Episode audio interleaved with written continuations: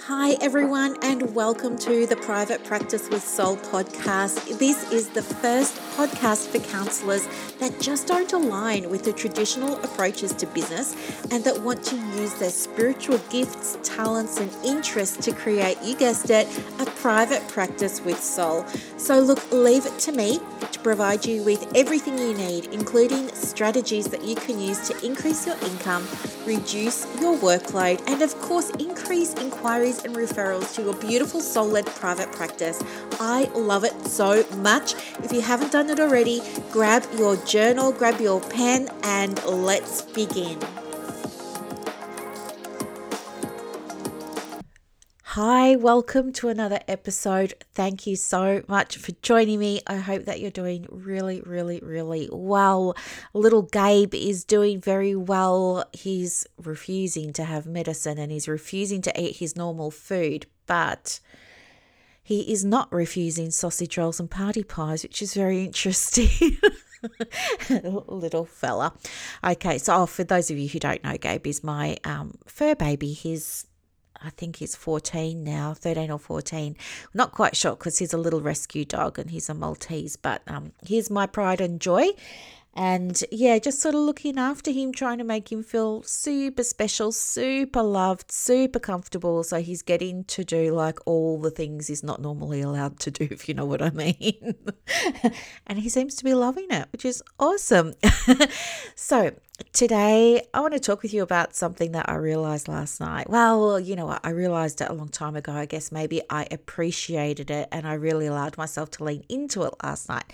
And I thought, uh, yeah, I had to share this with you. So, as you know, um, in my 30s, I'd been married for, I think, 14 years.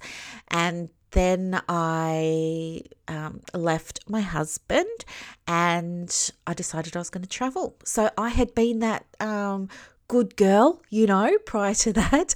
I'd done all the right things. Um, you know, I got the education, I got the good job, I got the degrees. I, I did, I ticked all the boxes, right? And then, anyway, had a little bit of a very early midlife crisis, kind of thinking there must be more to life than this. Um, anyway, so I had never, ever, ever, ever traveled because I'd always been looking after people, you see um, whether it was looking after mum or looking after my husband or looking after my five younger siblings and some of my nieces and nephews too.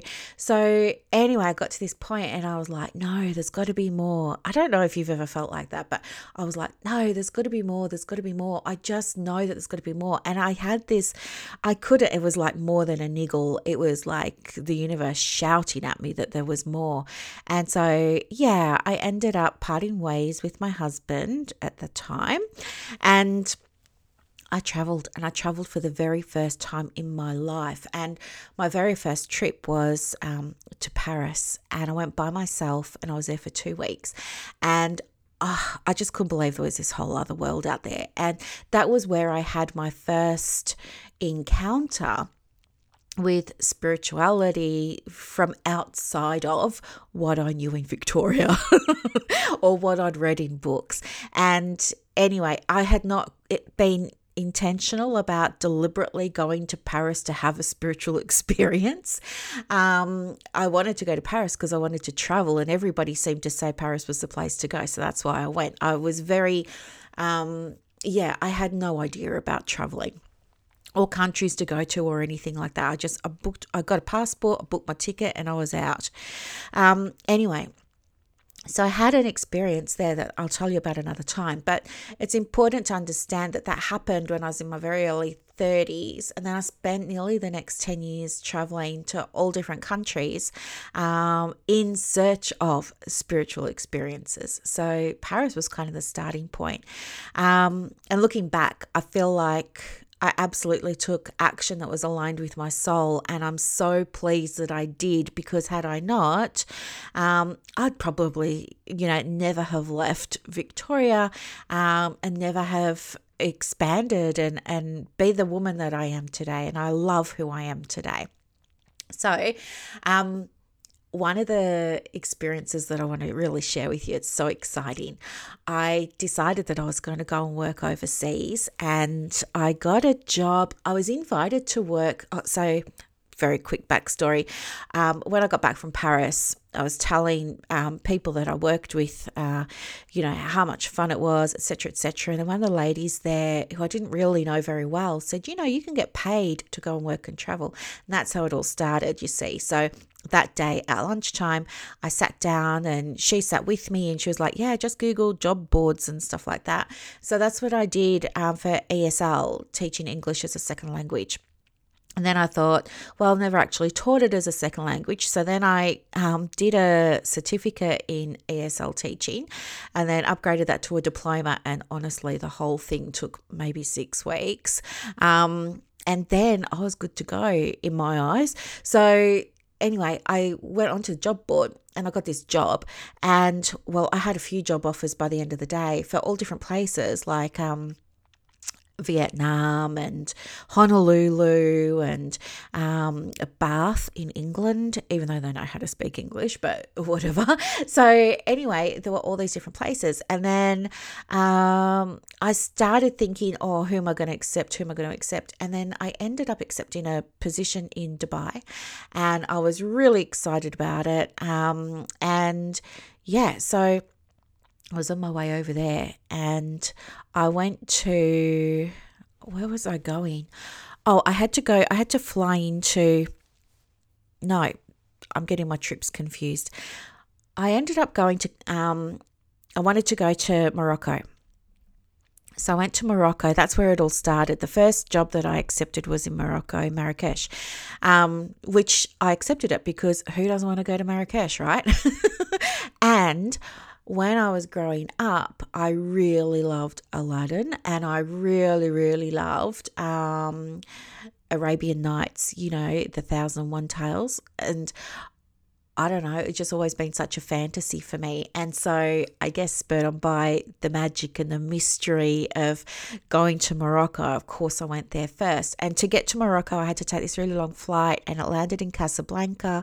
And then from Casablanca, it went to Marrakesh and I was staying in a um, a beautiful, beautiful accommodation, a family owned accommodation, um, right on the edge of the town square, which is called Jema Al Fana. And Jema Al Fana, from memory, translates to Square of the Dead or Village of the Dead. And the reason that it's called that is because um, historically, the so it's like a marketplace like Salamanca or like Bourke Street or I don't know what it is in Sydney, but um, or Brisbane, sorry, but um, it's like a little marketplace and everybody's got a little stall. But um, historically, the allotments in the stall or the space where you could have your little stand was passed on um, from generation to generation, um, usually through the fathers. So, you know, the person that you saw doing something there or selling something there now, it was more likely than not that um, their father and their father and their father's father and their father's father had done the same thing, right? So, history. I arrived there um, sort of twilight, and people were getting set up in the square, and I was so tired. And uh, I met with the um, people that I was staying with, and so they had made sort of upstairs their guest accommodation, and it was just for me, really. And the whole building was made out of I don't know, it looked like clay or some kind of packed sand or something like that. And it was all painted terracotta color. And I had this bed, and in the bedroom, there was this very narrow little balcony. And I can remember just opening up my little doors and standing out on the balcony and it went from you know like sort of daylightish to a bright orange sky to a deep red sky, and then the whole square lit up and it just came alive. And I was so jet lagged, but at the same time, I was so excited to be there. And so I quickly got dressed and um, I had a little bag with me with, you know, a copy of my passport and some money and all of this sort of stuff. And I was by myself and because uh, I always travel alone, and um, I just went out to explore because, well, you know, I have this core essence edge um, that's masculine, and the masculine loves a bit of a risk, and so yeah, I just went out and I wanted to have the wow factor. I wanted to live on the edge, and um, I wanted to be totally mind blown. I wanted to, I was open to the experience and I just couldn't wait to dive in. So I leave the accommodation and you know within a minute or two i'm at the square. And it's like pitch black night. You can see all those really bright like the sky the stars in the sky in marrakesh are just so different. Um eh, or the experience for me was so different. And there were camels walking around with people sort of leading them. There was um oh so cute. Not cute but so interesting. Like I loved it so much. It was so exciting for me. There was a man there, an older man, and he had a little card table with a blue tarpaulin over the top of it. And um, on his trestle table, he had um, like teeth, like different different human teeth, and then he had some different like um, equipment, tools, whatever that you get in your mouth. Like he had braces, he had plates, he had um, teeth attached to plates. All this, he had pliers, he had everything. And people were queuing up to get teeth pulled, and he was like an open air dentist. And um, it was really interesting. And I was there and I was just watching this person get his tooth pulled. And it was the guy was sitting down on a um, you know just one of those cheap fold out plastic chairs.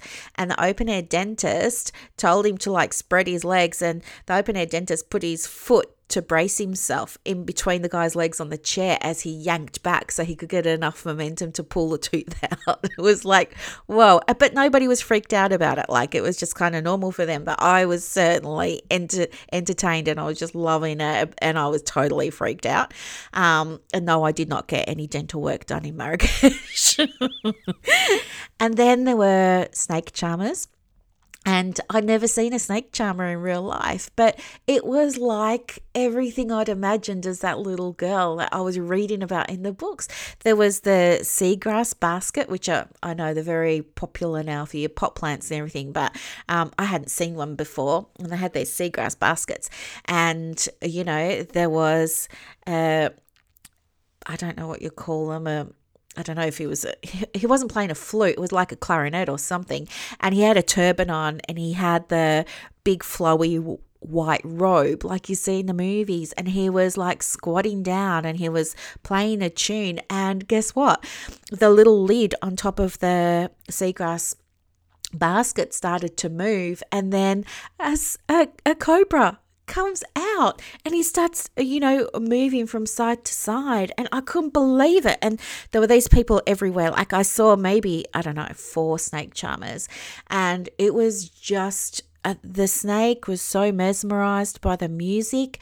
And then they they after the snake was out they um you know wrapped the snake around them and they were just oh so good to the snakes. Like they really respected and cherished the snakes. And that just made me feel so full of you know respect and admiration and da da da da. And then there was um you know a market's not complete without a food stall. So there was a food stall there and it was so beautiful because it's lit up, you know, and there was oranges and all different types of um, fruits, and you could go and um, they would make you fresh juices and, and fresh juice sort of mocktails and things like that that you could drink while you're walking around the market. Um, and then there was another little stand that had some hot food, and uh, you could get local food and I remembered I'd never had escargot, and I was like, I'm gonna do it. And with the encouragement of some locals, yeah, I was lucky to be invited to sit down with them and um, enjoy some escargot. And that was really, really the experience of being with the locals and the experience of, um, yeah, just joining in with them and seeing what they eat and how they eat it. And oh, it was just amazing. And the smells of the place so amazing. And then after that you know i, kept walking around because i wanted to explore. And also in the square um, i there were gypsies and the well the bedouin gypsies. And they were um, doing palm readings. And i got my palm read in french. And it was so lovely. And there was another french lady and she interpreted everything for me. And then i had some henna of course. Um, put on so henna is like a brown temporary um, tattoo type thing with all different patterns. And so I got a, a henna tattoo there on my hand, and I felt very um, touristy doing that, but I loved it. And then there was another place in the square where they were telling stories. So it was this man and two other men, and they were telling stories, and they were telling stories in Arabic. And the the crowd was all sort of sitting around on the floor, and we were watching them tell stories and kind of act things out at the same time. And there were people in the audience that were translating in English and French. So it was really lovely. Um, and I really love just having a story told to me because I can't remember the last time someone told me a story. And it was, you know, such an amazing experience. And to be around families and other people, other tourists, and all just sharing this beautiful experience. It was so amazing. And of course, in the market too, you could go there and you could buy all the spices. And so um, it's like you see on the travel documentaries and stuff like that. It's just mountains of spices everywhere. Um, and yeah, look, there were there was lots more that I saw. It was just amazing. And anyway, as I'm exploring, I see that around the square um, there are some houses and things like that. But I also see that there's kind of like another little market. So I head over there, and the market just kind of goes into a tunnel. I later find out that the name of the market is, or the Arabic word for a market is souk. It's pronounced S O U K. And uh, anyway, the reason that this souk is in a tunnel is because back in, I don't know, centuries ago, the area or the region was under um, threat. There was a big war going on. And so the locals all built a system of interconnected tunnels, some of which go nowhere and they have dead ends. Um, and the it's a big underground labyrinth, a big underground maze. And it's designed specifically to confuse invaders, right? And now, of course, there aren't invaders. And so what's happened is the market has spread into all of the tunnels. And I didn't know that. Um, so I just walk into the tunnel expecting it's going to be a tunnel and not realizing I'm actually in the middle of a labyrinth. Um, the tunnel was um, very well lit. It was all sort of that really orange terracotta color. Um, there was, it was like a domed roof and it had shops. As you walk through there were um, shops that had been sort of carved into the side of the rocks um, that were making the tunnel. And each shop was quite small uh, but it would kind of go back a little bit. And each shop was different in size and length and stuff like that. And you could go there and you could get like the curly shoes you know, there was a cobbler and he was making the shoes that curl and they had the little bell on them. And there was somebody else making leather shoes and all this sort of stuff. And it was really just so exciting. And the smell of incense everywhere and the smell of spices and the noise it was bells, it was bustle, it was jingling, it was laughter, it was just intoxicating, right? Anyway, I wind up. Um, pulling off to the side to get to get out of the thick of the crowd because the, you just kind of get swept along with the crowd because it's such a narrow space. Um, anyway, so I stepped off to the side to try and get my bearings, and by this stage I was figuring out maybe I'm lost, and um, Anyway, I turn around and this man calls me into his shop. Now, this man was, I'm not even joking, I'm not even joking. He was probably about six foot three, six foot four. He was the tallest man I've ever seen in my life, and he was black and he had the turban on and he had um, very billowy pants and he had a white shirt that had long sleeves sort of tucked into his pants and um, he was french and or spoke french and he said you know come and sit in my shop you know so i went into his shop and honestly it's left such an impression on me that i will never ever forget it so going to his little shop, his tiny, tiny little shop, and he's used every nook and cranny to display things that he sells. And um, it's kind of narrow. I'm sitting down, there's a little, you know, plank of wood um, on some bricks, and that's kind of what you sit on. So he said, he encouraged me, you know, sit down here for a moment, you know, get your bearings. And opposite me, there were like recessed shelves, if you can imagine this, into the, the stone wall. And they were very narrow shelves, but, and they were probably, I don't know, they were like floor to ceiling. And every shelf was jam packed with mason jars that had different things in them from different color liquids to some liquids that were glowing or iridescent. Um, there were jars of animals and insects, um, like little critters and insects. There were jars of bones. There were jars of feathers. There was um, jars of different types of coloured chalk. Everything. I had no idea where, on earth I was, but I'm loving it, right? Because I love the risk. and I'm like, where am I? What's this? And then he reaches behind me, and I see there's a whole wall behind me of similar types of things. And he grabs a jar and he opens a jar, and um, he's telling me in French, this is a chameleon.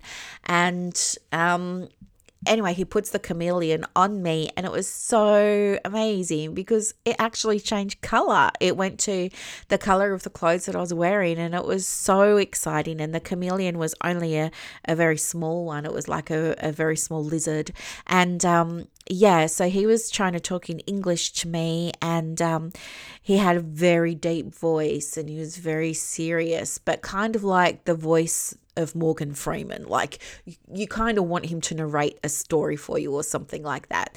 And he was very calm. And then he said to me, um, you know, would I like to s- sit down and join him in some Berber tea?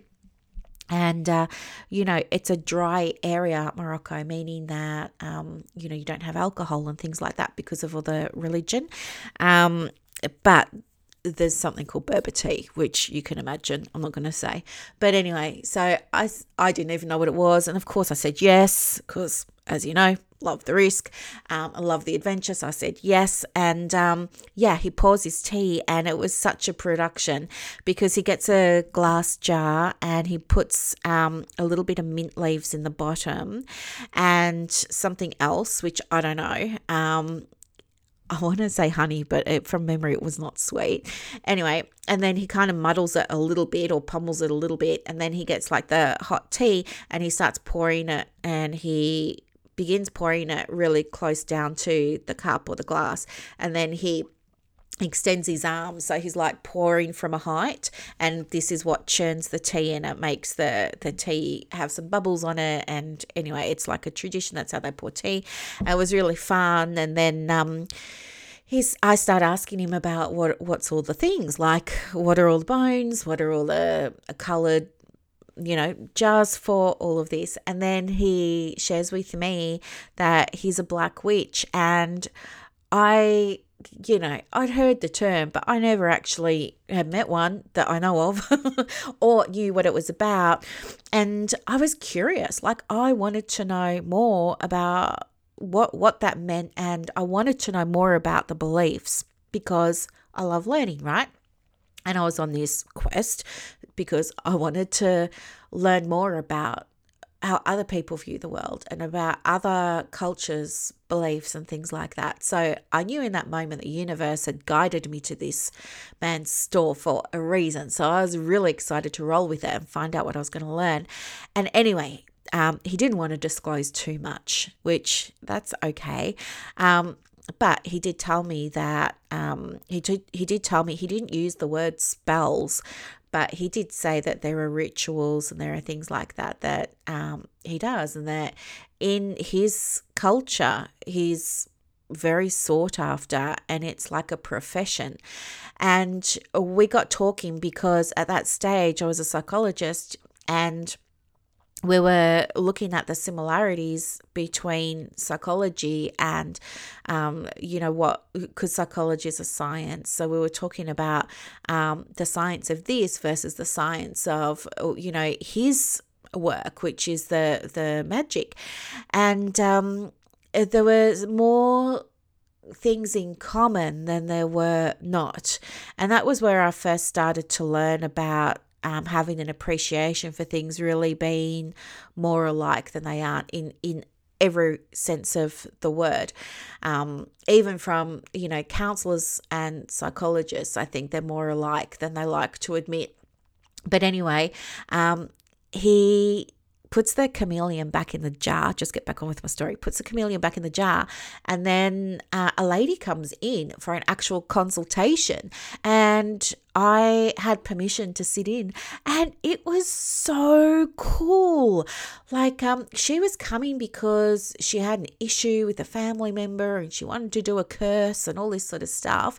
And um yeah, he had time available so and so did she. So they said um, that they were going to go and do the the curse if you like and that if I wanted to watch I could but I couldn't participate blah blah blah. So yeah, I sort of um, said, Yes, of course I want to see this. And so we went outside, out the back, and at the back of his shop, it was all just like, kind of dirt. It had been cleared away dirt. He there had been something burning at some point because I could see a lot of ash and charcoal and stuff like that. Um, Anyway, he got some chalk and he made a circle with the chalk, and then he um, put some bones in the middle and um, did some other things, threw some herbs and some salt and stuff like that around the outside of the circle and in the circle. And um, there was some chanting and um, stuff like that. And I just was like, so lost in the moment. Like I was just loving it. Anyway, so they complete the um, work that they were doing together. She pays him and then she leaves. And we start talking again because I wanted a debrief. I wanted to understand what was actually going on. And then another lady comes in and she was an old lady and she had a walking stick and her back was hunched over and she was a local as well. And, um, she was dressed in um, you know the she had a long cloak on and she had the hijab on and everything. And um, she came in and she needed stuff for her own work that she was doing. And outside where I had been sitting and I was waiting for him to come back out and finish our conversation, outside there, there was this great big wardrobe. And the wardrobe, I think, had been painted quite a number of times because I could see the original wood or what I thought was the original wood, but I could also see paint had been peeling off and there was white paint and there was light green paint and all this sort of stuff. And uh, it was a very big, very old wardrobe. And some of the drawers uh, so it had big cupboards up the top that you could just open the doors for and then underneath there were maybe i don't know six sort of narrower drawers, all with these big handles on. And a lot of the drawers were sort of pulled open. And I could see clearly that there was stuff in them, though I didn't, I couldn't, I was too far away to see what it was. Anyway, so she comes in and she's looking for chicken feet for some kind of curse that she's getting ready to make or something. So he helps her pick out, you know, the right chicken feet from one of these drawers. And he's got all different types of claws in there. And then it was so cool because he sees her off, he gets the money and says goodbye and everything. And she's very thankful because she's clasping his hands and she's kissing the back of his hand and everything eh, with gratitude. And then she puts the back of her hand of she puts the back of his hand to her forehead. Um, and I asked him, why did she do that? And he says, just a sign of respect in Arabic countries. Um, so that was interesting. And then, yeah, so we sit down and we start talking because I want to unpack what was going on with this ceremony that I just saw him do a few minutes ago. And guess what? Out of nowhere comes this white owl. I kid you not, this white owl just comes. And I'm thinking, where on earth do you even get an owl in Marrakesh? Like, do owls live in the desert? I don't know. And this owl just comes down and he like intuits that the owl's coming and because he didn't see it as far as i'm aware. It just must have i don't know maybe been in his periphery or something. But then um he puts his hand out and the owl just like pop just sits on his arm like that. I couldn't believe it. Anyway so eventually i have to go you know why because of course I'm a woman and I need to go to the toilet. Otherwise, I would have stayed there. Anyway, so I'm asking him where the bathroom is and he's trying to give me directions, but I'm so overwhelmed by the smells and what I've just seen and what I've just heard. And my, you could imagine my head was spinning. Like I was loving it, but my head was spinning and I couldn't make head or tail of what was going on. Anyway, I start walking back through the tunnel that I believed I walked down initially because it all starts to look the same after a while. And sure enough, I pull off to the side to get my bearings and have a rest again. And guess what? This time, I'm in a completely different shop. But I recognize all of the jars and I recognize all of the things. And so now I'm like really keen to show off my new knowledge to the shop owner, right? So the shop owner's like, welcome, welcome, come in, you know, take a moment, da da da da, just making small talk with me. And so then as I said, I try to impress him by by saying, "Oh, I know what that's for, and you use that for that, and that for that, and that for that." And this guy went white, um, which was saying a lot because again, he was black, black, black. Um, and he said to me, No, no, no, no, no, no, no. That's not what these things are for. He said, Where did you learn this? And I said, Oh, down one of the tunnels down there. And he goes, No. He says, That's black magic. Black magic's really bad. You don't want to learn anything about that. And then I said, Well, but this is the same stuff. And he's like, Yeah, but this is white magic. And I was like, Okay, you're going to have to tell me what the difference is. So he spoke beautiful English. We had this amazing conversation. I learned all about the differences between black and white magic. Um, and while I was there talking with him, he had a client come in for a consultation.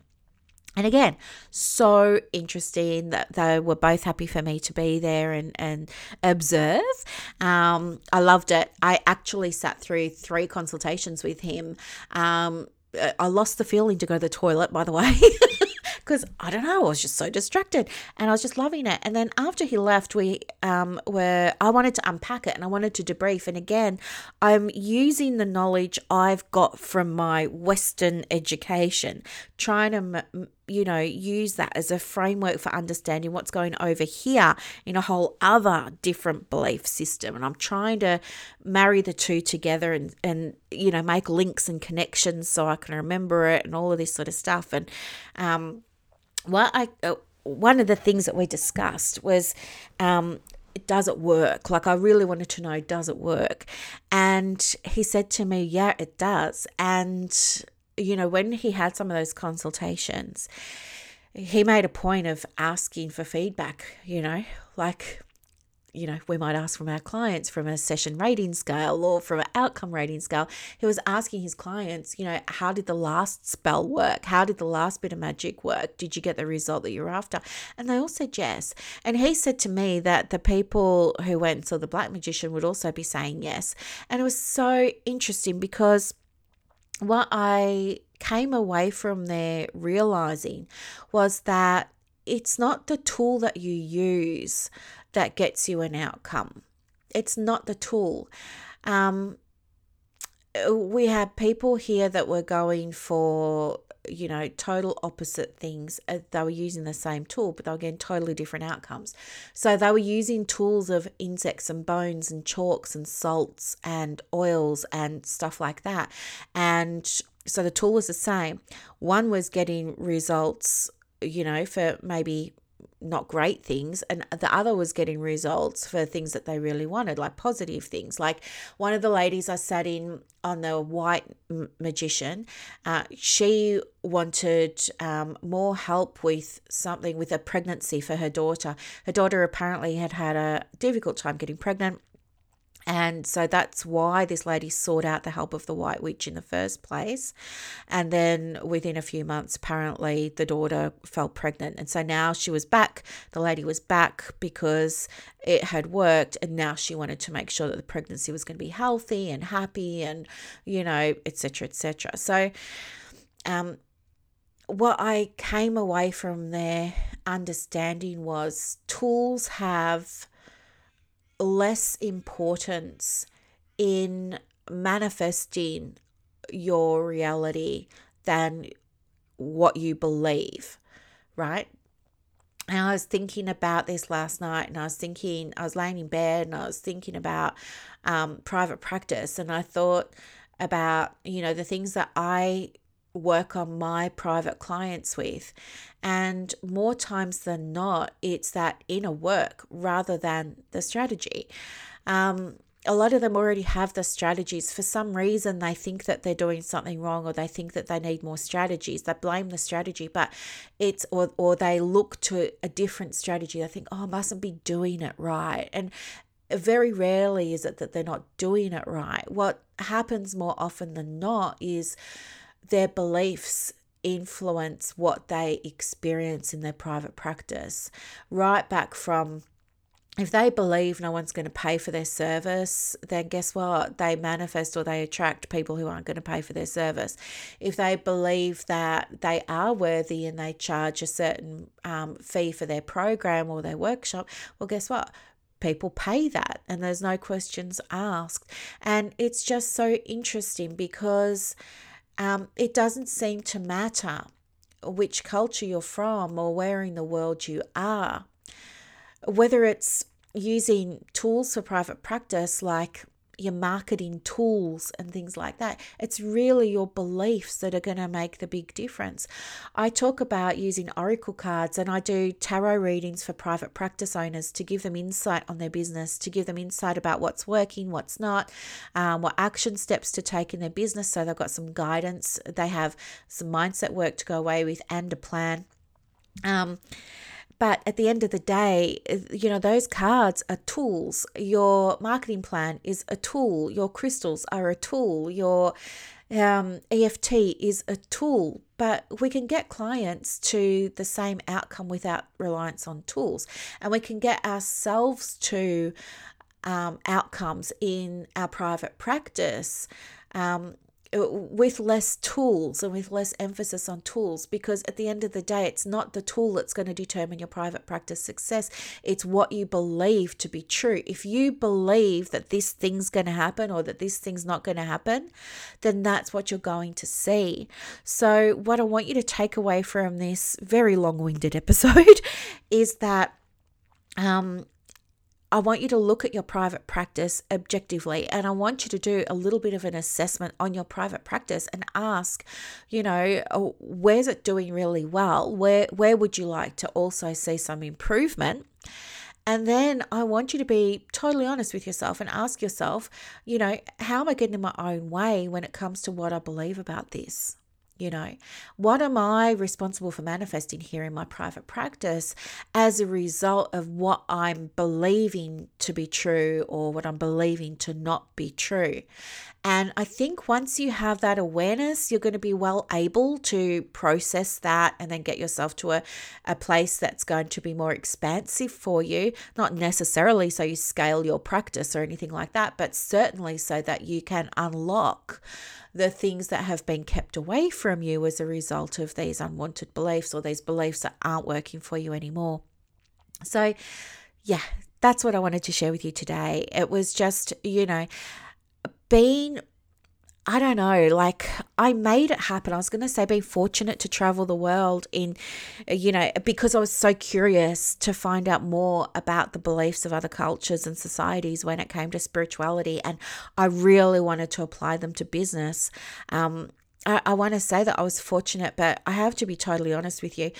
I made it happen. Like I lived to travel. It became um, not an obsession, but it, it it was just like a calling. Well, not even a calling. It was a pulling. It was like the universe was pulling me to all these different experiences and I never even knew like I just allowed myself to be pulled along like who thinks oh yeah I'll just go work in Marrakesh nobody thinks that but because my I just I can feel it like even as I'm talking to you now I can feel that pull was so strong in my solar plexus. I just I feel it even now that that call was so strong. And I went to I don't know so many maybe 30 different countries um you know on a quest because I wanted to I was in every country I went to, I got inspired to to think, well, what's the next country going to teach me? What's the what's the next culture going to teach me? What's the next family going to teach me? What's the next community going to teach me? I went, oh, it just became a thing. I was working to travel to learn more about this stuff, and I put off sharing it for so long because uh, it was considered taboo to talk about it. It was considered unprofessional to talk about it.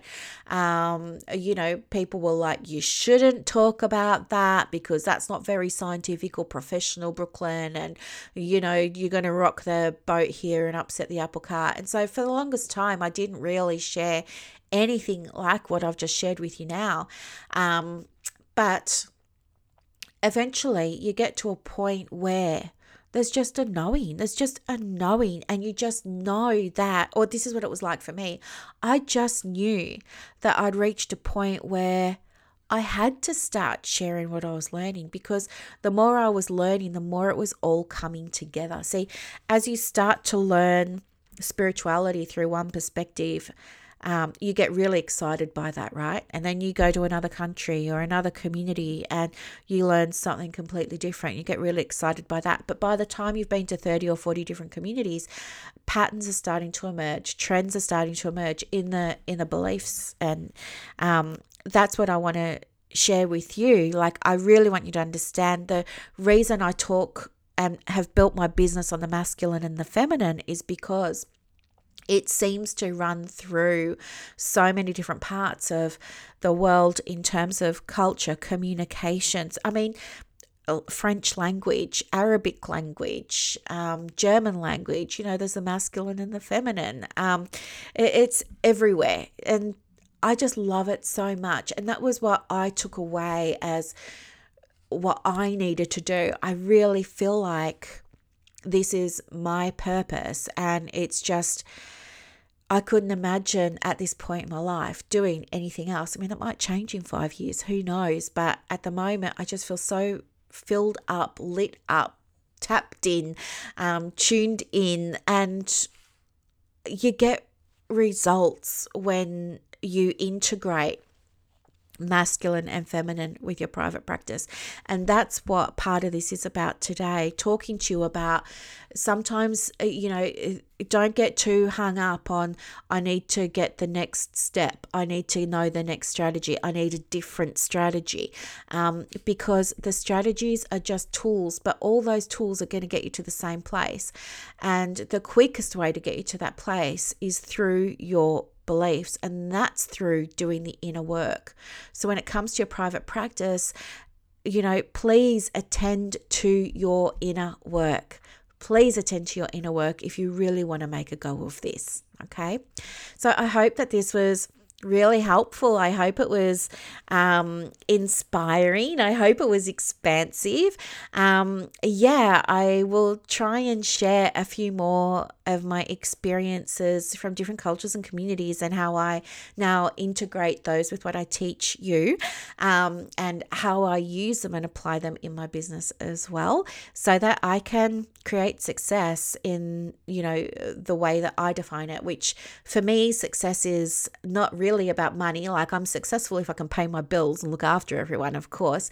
But for me, success is fulfillment and when I feel fulfilled, I'm in my radiance, and then I get more clients when I'm in my radiance. So for me, success is all about is my cup full? Am I feeling joyful? Am I feeling happy? Yeah, am I feeling fulfilled? So I would love to know how you define success too. Um, if you want some support around this, we've got the inner circle, and there may be a flash snail. A flash snail. I'm thinking of the escargot, aren't I? There may be a flash sale coming up on the horizon to to get into that. So keep an eye out on your email, um, or if you like, just connect with me on Instagram at the Private Practice Coach or on Messenger in Facebook.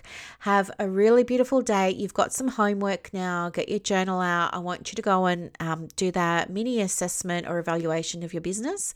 Look at what's going really well, where you're really, um, you know, um, winning, where you're really loving it, where you're feeling really fulfilled, and also have a look at the areas that um, could do with a little bit of TLC. And I want you to identify um, the beliefs that you hold around those areas. And from there, please go through and process those uh, and see what magic unlocks for you. And yeah, if you want help with it, I will help you. Have a beautiful day. Bye. I hope that you loved this episode as much as I loved putting it together for you. To get more resources to help you in your private practice, head over to Instagram. My handle is at the private practice coach. And also, if you want more inquiries and referrals for your business, let me know. I have a program called Clients on Demand that opens every quarter, and I can absolutely get you some information for that as well. You are doing an amazing job. Thank you for sharing your gifts with the world. Bye.